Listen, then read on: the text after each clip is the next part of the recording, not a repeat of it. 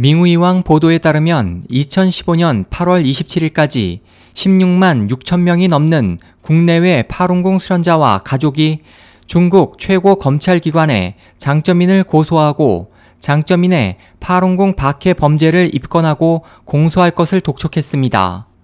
캐나다 각계에서도 장점인 고소를 지지하고 성원하는 목소리가 점점 높아지고 있습니다.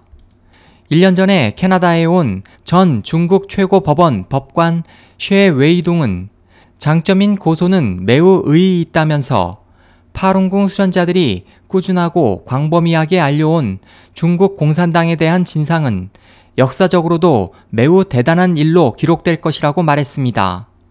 쉐 웨이둥에 따르면 중국 헌법에는 종교 신앙은 자유라고 규정했지만 공산당은 사람들이 파룬궁을 수련하는 것을 허용하지 않았을 뿐만 아니라 장기간 파룬궁 수련자의 신앙을 개변하기 위해 헌법에 위배된 온갖 극단적인 수단을 사용했습니다. 1999년 장점인이 게시한 파룬궁 탄압은 아무런 법률적 근거도 없이 암암리에 조작한 것으로 파룬궁 탄압 전문 기관인 610 사무실을 만들어 학대와 감금 등 각종 탄압을 자행했습니다. 이에 대해 쉐 웨이동은 중공의 파룬궁 탄압은 법률로 판독할 수 없는 불가사의한 짓이라고 말했습니다.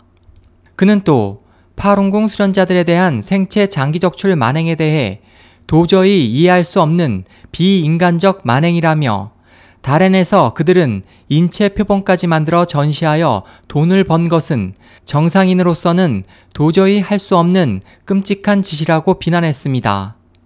셰 웨이동은 모든 죄악은 인과응보의 법칙에서 제외될 수 없다.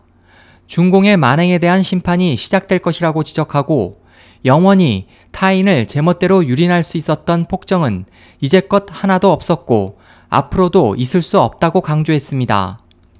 중국 대륙에서 박해받았던 파룬궁 수련자 5명을 대표해 캐나다에서 장점인을 고소했던 변호사 필립 J.L. 트로트는 지난 10여 년간 파룬궁 수련자들은 해외에서 장점인을 고소했지만 현재는 직접 중국 법률 체제에 고소하고 있다면서 이는 중국 인권에 적극적인 추진 효과를 일으키고 있다고 말했습니다.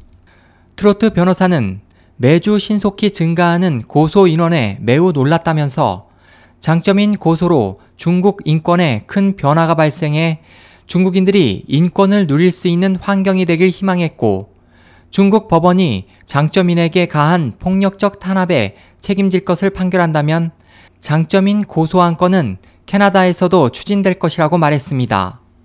캐나다 온타리오 체리 디노보 의원은 전 세계적인 장점인 고발에 대해 중국 인권에 대한 희망의 상징으로 아주 고무적이라면서 중국 공산당이 이들의 요구를 수용하지 않는다면 더 많은 법률 소송과 시위가 발생할 것이고 결국 또 하나의 역사적 기록을 만들 것이라고 말했습니다. 디노보 의원은 중국의 발전 형세는 구 소련을 떠올리게 한다면서 현재는 정황이 매우 복잡해 보이지만 이번 장점인 고소 열풍은 파룬궁 수련자들을 비롯한 중국인들에 대한 탄압과 폭력을 중단시키는 계기가 되는 희망의 상징이라고 말했습니다.